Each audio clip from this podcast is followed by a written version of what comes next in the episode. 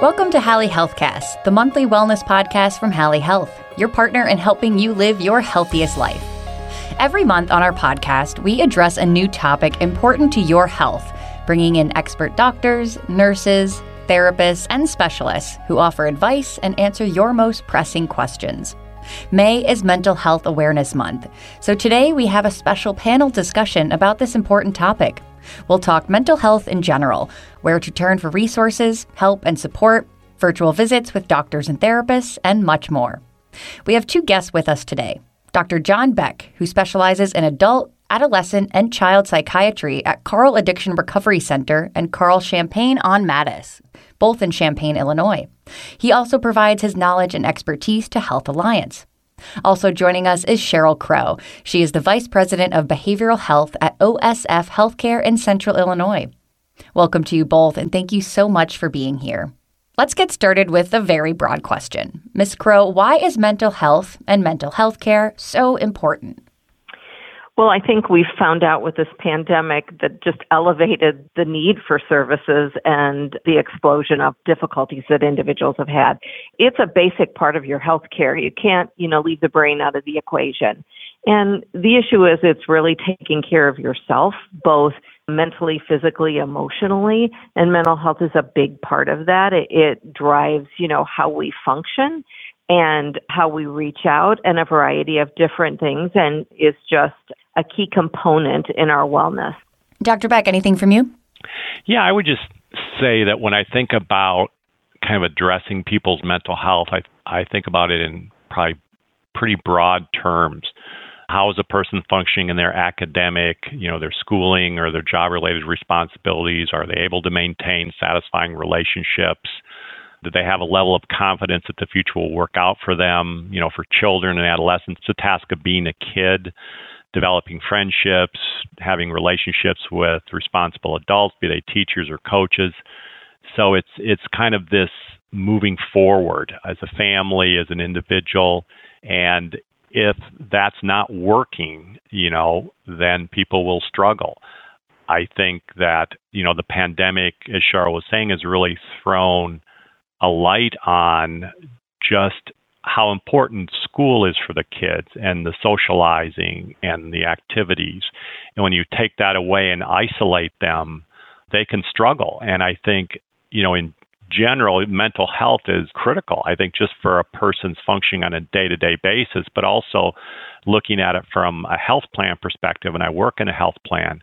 If someone has a medical condition, their ability to successfully manage that is directly tied to how they are doing emotionally, you know, their confidence level, their support level. And if they don't have that, their ability to manage their diabetes or manage whatever medical condition they have does not go as well and and they will struggle more with that. So I think as a society we're appreciating the importance of mental health and certainly as a health plan we understand the impact of a person's mental health and ability to function really impacts everything, all other aspects of their medical care.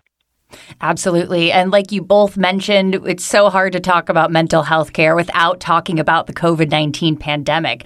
So, what specifically should we know and be doing to take care of our own mental health and the well being of others during such difficult, unprecedented times? Dr. Beck, we can start with you. Yeah, I think the, the pandemic has led to, you know, just for for many of us unprecedented changes. You know you have a degree of uncertainty in your personal life in your society's cultural life the social isolation parental angst. Really you know for kids in particular it can be a real struggle. I mean i think for parents you're you know are they going to keep their jobs? Or if people are working from home and their kids are you know having to work from home too you have parents with vastly expanded responsibility. You're supposed to juggle your job. You're also supposed to manage, make sure your kid is staying on their, you know, their virtual classroom. And the uncertainty of, well, when is this going to end? And, uh, you know, for kids, as I was saying earlier, you know, one of the tasks of being a kid is is successfully navigating friendships, relationships with coaches and teachers and things like that. And and so much of that has just been put on hold that I, I think has been a real unsettling time in many regards. And I think some kids, you know, will do well with virtual school and some don't. You know, some just don't really do well with that format. And it's not like, well, they just did it for a few months. I mean, we're going into our second year of this now and and I think that it's amazing. I don't think anybody really anticipated it would be going on this long. I know I sure didn't. and Ms. Crowe, any tips from you about the pandemic and mental health? Yeah, I think from our perspective, just like Dr. Beck said, communication for us is a behavioral health intervention. And so that isolation that we've experienced, whether you're a child or an adult, is not, you know, it's not conducive really to our health. So really reaching out and having some experiences, you know, as a family, as a friendship, as a partner, as a community are really important too. We need to pay attention to our physical health, and we know that we've seen changes during the pandemic. Sleep, nutrition, hydration, those are all key things that we need to pay attention to. And supporting both our family members and our children in, in a calming and connecting way.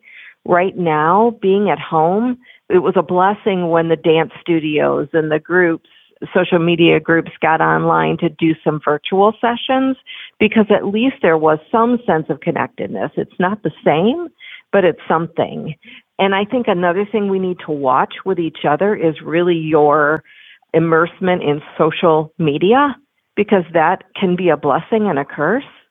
It's a way to stay connected on one hand. On the other hand, there's a lot of trauma and tragedy expressed during that vehicle too. So, you know, it's important to limit your time with that and really checking in with each other, communicating effectively, reaching out, making sure you're taking care of yourself physically. We're seeing those lack of that activity really ratcheting up some of the risk factors for mental health for these individuals who are physically not healthy, becoming emotionally less healthy. So it's important to really pay attention to all those facets. Yes, thank you. And moving on, Dr. Beck, we often think of mental health in general, anxiety, stress, depression, all of these things in the context of adults. But tell us about the mental and emotional well being of children and adolescents and why that's so important. Well, I think I think it's critical because, like you said, the the adults are often it's more obvious because adults mm. will talk about it, but I think kids often don't talk about it. And so you're left with trying to maybe guess or interpret what you're seeing.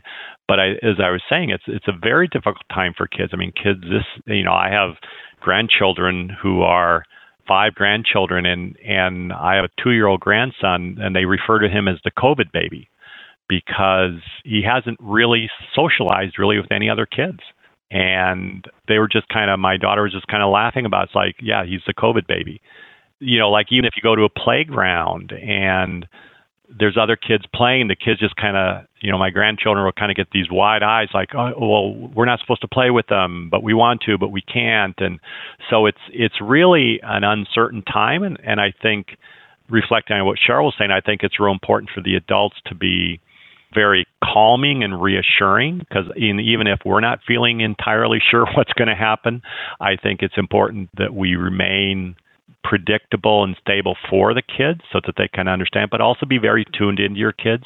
I think there has been some good things to come out of the pandemic. I think the more people working from home, I think actually probably has been good for a lot of people.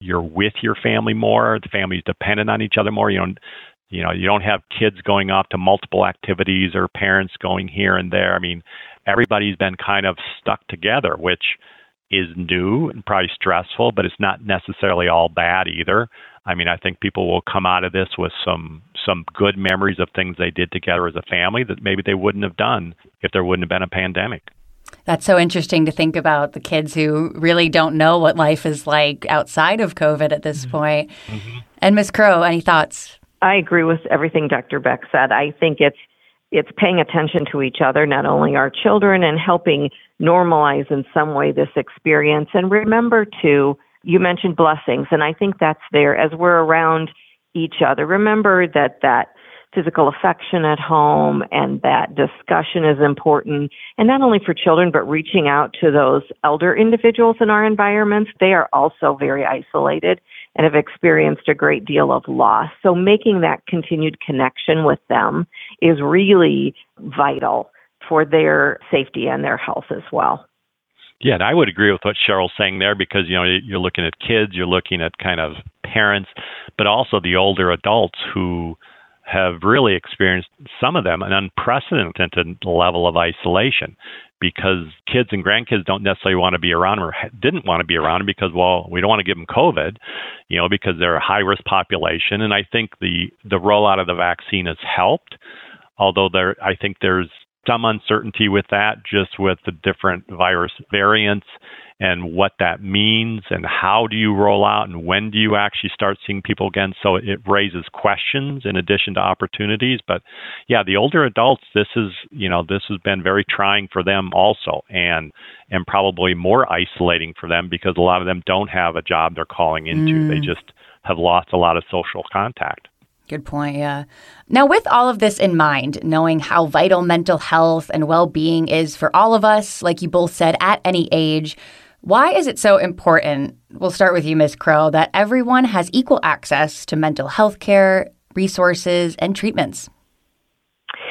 Well, I think it, it doesn't matter what your position is in life. We're all going through some of the same struggles. It may look different in different families and different socioeconomic groups, but the need is still there. The need for that communication, that connection, paying attention to our signs and symptoms and what we're struggling with, I think is is a key point for the whole group and really finding, you know, the meaningful things that we have in life and really reconnecting with those, whether it's supporting each other, doing good work, some volunteering, and I know we can't always embed ourselves into environments we were before, but collecting food and being generous and reaching out with kindness, I think those are all healing initiatives. So I think for individuals who are struggling, maybe that's a way to pivot and really just grow and support each other. Absolutely. Now more than ever, right? right. And turning to you, Dr. Beck, I want to talk a little about virtual visits and how these expand access to mental health help. You know, virtual visits have been all the rage quite a bit during the COVID 19 pandemic, but a lot of people still only think of them in terms of their physical health needs.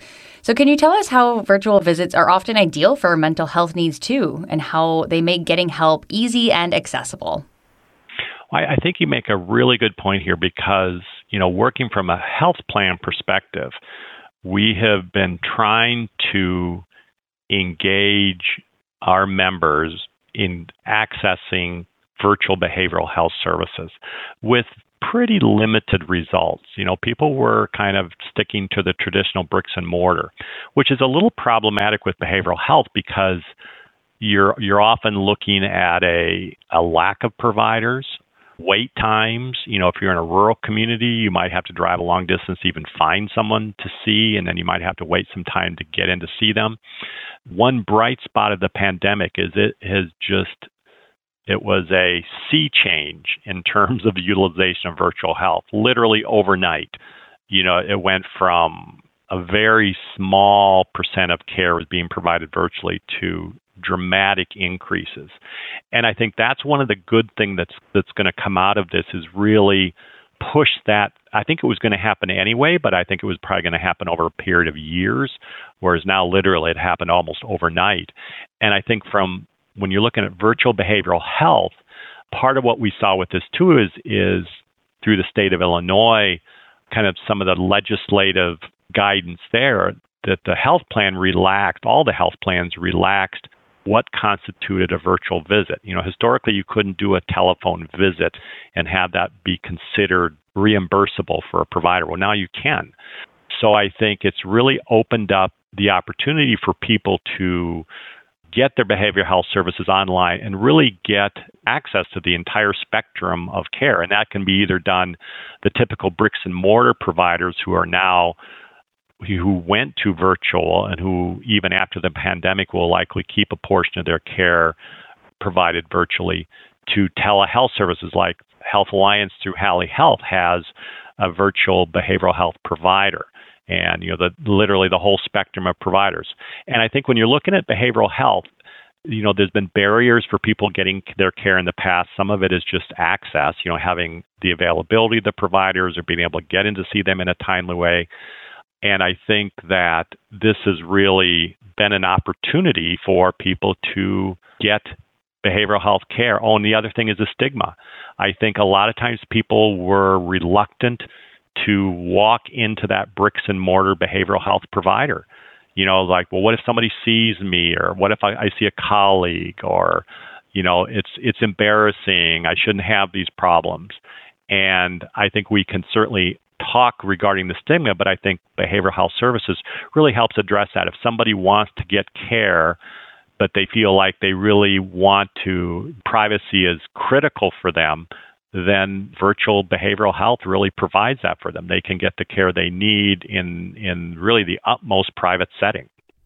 Yeah, you know, for me personally, I found it a lot easier to chat with my therapist online, just on my couch. I'm comfy. I have my cat. Just makes it a little easier. And finally, I want to wrap up today's discussion with the most important question of all.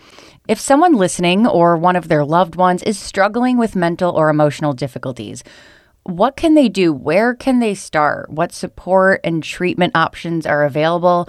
And what would your advice be for them? Ms. Crowe, we'll let you begin. I think it's important to recognize those issues, talk with your loved ones if you're comfortable doing that, reach out for services. I know, you know, from our perspective, just at my health system, and there are there are many others out there too who provide this support we not only have the virtual services that you talked about, we have technology support all through our website at OSF Healthcare. We have an accessible app.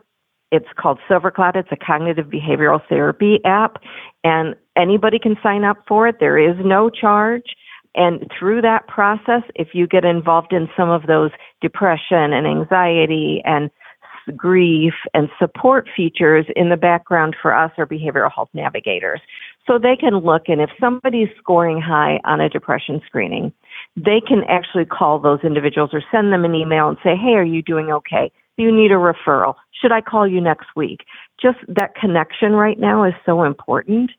And I think that even talking with your primary provider about resources is helpful. I know one thing we've done and, and we're not alone in this. This is a national initiative, really, is to integrate behavioral health folks directly in the office for all the reasons that were stated before. You know, there is no stigma walking into your doctor's office, and if your therapist is in there, nobody in a waiting room or any place else knows mm, why you're yeah. there for that that session. And I think all of those things are important, and to really maintain those connections because they are vital for our health. Yeah, all absolutely incredible ideas. Dr. Beck, anything to add? Any final thoughts? No, I would just echo what Cheryl said. I think, you know, OSF has really been a leader in this in that regards in terms of the online platforms, which I think is really important, particularly as people get increasingly comfortable, you know, going online for nearly anything they're doing. Uh, I think it's just kind of a natural. I think I agree with her too in terms of reaching out to your primary care doc. You know, if you're a for yourself or for a family member if, if you say gee i think i think something's going on i'm concerned about i think the primary care provider can be a very good first start in terms of get their opinion what do they think? Do they have anybody that they could recommend for you to see or kind of how to start? I think that can be a little daunting. And there's certainly been studies to show that it's a period of five or six years often before people actually get help for mental health issues because of maybe denial or not knowing how to tap into the system. And so people are often have struggled with something for a long time before they actually start getting help. So, and also her point about embedded behavioral health providers. I mean, that's also a great idea because then if, you know, if you're a primary care provider and you're seeing somebody and you're thinking they may need some support, it's so much easier to say, gee, well, I've got Bill or Susie down the hall and they can talk to you right now for a couple minutes and they can schedule something in the future with you. You know, that has a lot better chance of happening than if you say, well, here's a phone number and there's a bricks and mortar place and you can call and they'll see you in four weeks. I mean, the chance of people keeping that you know appointment even is is very small so i think the embedded provide behavioral health providers in in primary care settings are just just a wonderful thing Well, just so much helpful advice packed into this episode. Thank you both so much for taking time out of your busy schedules to talk with us today, and for all you do to care for the well being of so many people throughout our communities. That concludes today's Hally Healthcast. Tune in next month when we discuss yet another important topic to your health and well being. Hally Health is your partner in helping you live your healthiest life. Visit Hally.com for resources, information, tips, and much more. Let us help keep you and your family healthy and well. Thanks for listening. We hope you tune in next month.